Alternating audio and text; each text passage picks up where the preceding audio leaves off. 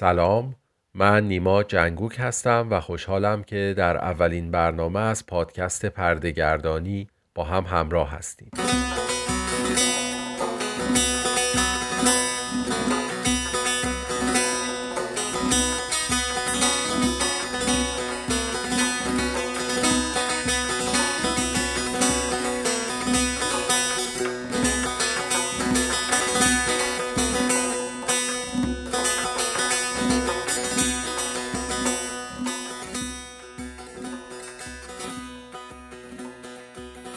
نظرم اومد شاید خوب باشه که برنامه اول رو با توضیحات کوتاهی درباره خودم و پادکست پردهگردانی شروع کنم. و اگه بخوام کار سختتر رو اول انجام بدم باید اینطور آغاز کنم که من در سال 1360 در تهران به دنیا اومدم.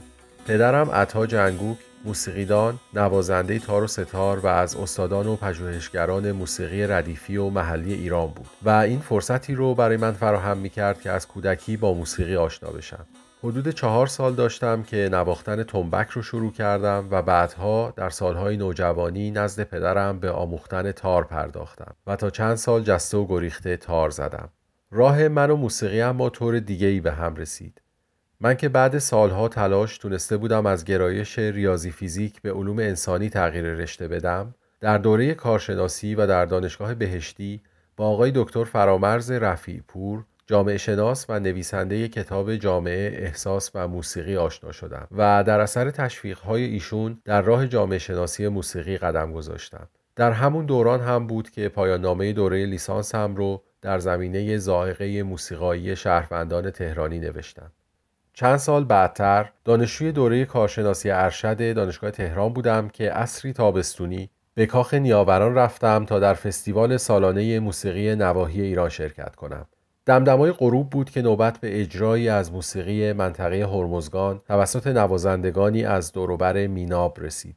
هیچ وقت اون غروب رو فراموش نمی کنم. پیرمردی با لباس و مو و ریش سراسر سفید با چهره آفتاب خورده و با چین و چروک هایی که انگار به قدمت تاریخ بودن روی صحنه اومد و همراه با پسرش مشغول نواختن و خوندن شد.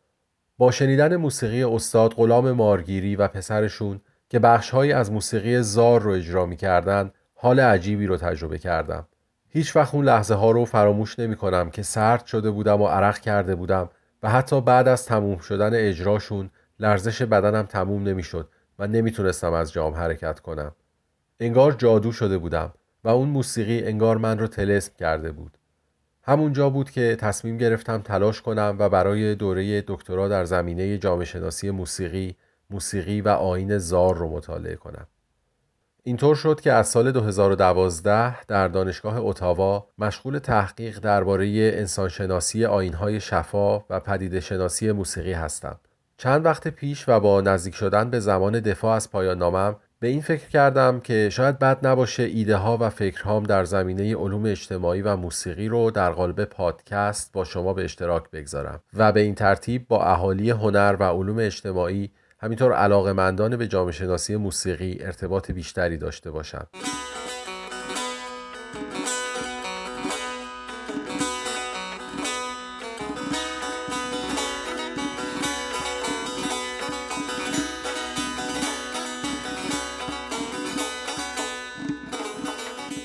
امیدوارم پادکست پردهگردانی زمینه مناسبی رو فراهم کنه که بتونیم در حوزه های مربوط به علوم اجتماعی و موسیقی با هم گفتگو کنیم و از هم یاد بگیریم.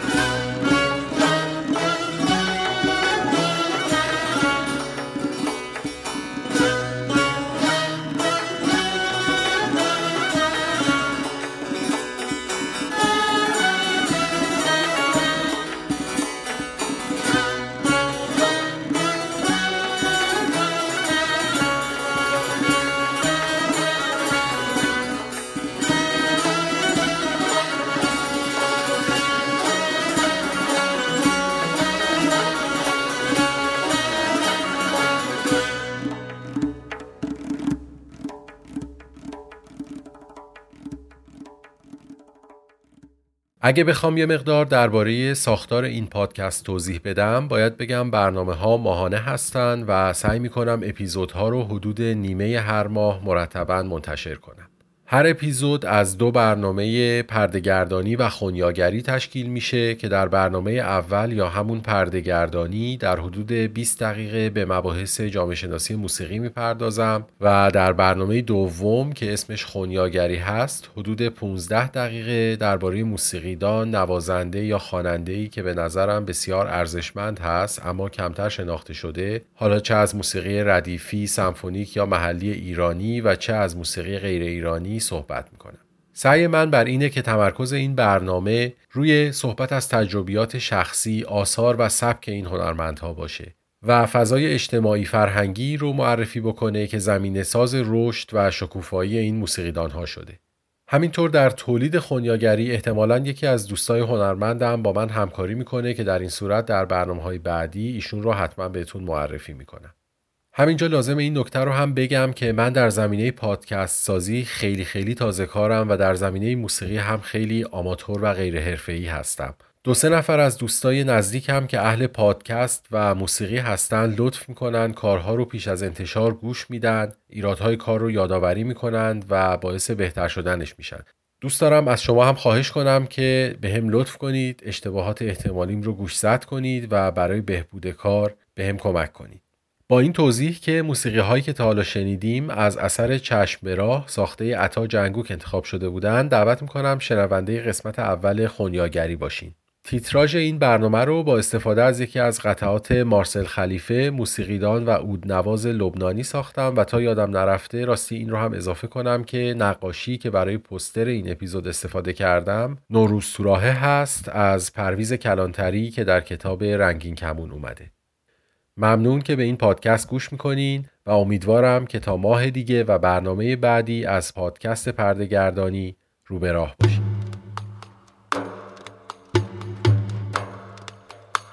خونیاگر فکر کرد با دردش چیزی بیافریند از جنس کلام و جادو.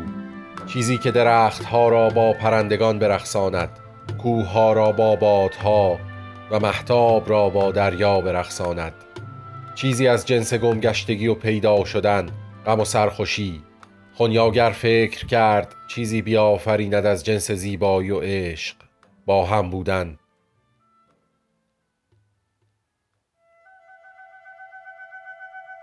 خونیاگر دردش را در آغوش گرفت و نواخت.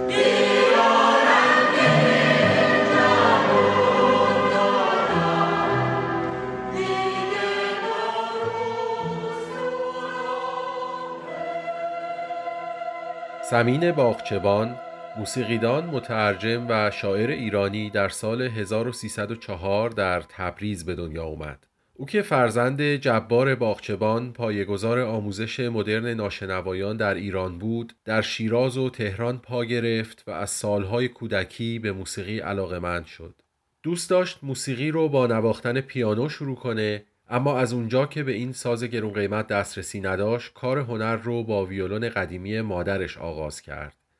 ویولونی که سمین در اختیار داشت ساز چندان شسته رفته و مناسبی نبود و مورد پذیرش هنرستان موسیقی قرار نگرفت. در اون سالها می‌شد ابوای هنرستان رو قرض گرفت و برای تمرین استفاده کرد و همین هم دلیلی شد که سمین تصمیم به نواختن ابوا بگیره.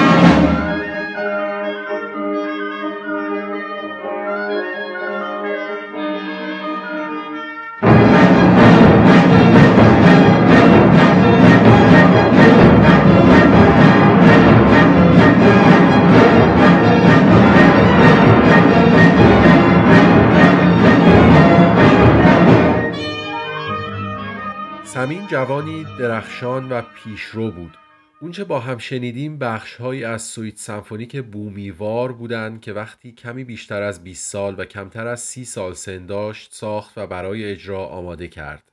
سمین باغچبان در جوانی به کنسرواتوار دولتی آنکارا رفت و همونطور که میشه با گوش کردن به کارهاش حد زد آموختن موسیقی با روش آکادمیک رو دنبال کرد. در همین دوران تحصیل در ترکیه هم بود که با اولین خواننده و پیانیست ترک تبار آشنا شد. آشنایی که به ازدواج و سالها زندگی و همکاری مشترک سمین و اولین انجامید.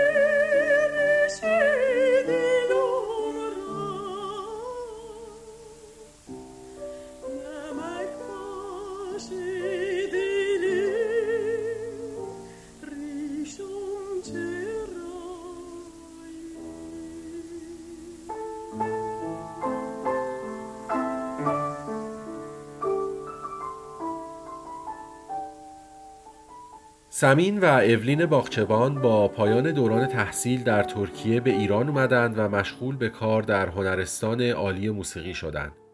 سمین باغچبان موسیقیدانی مدرن و مستقل بود.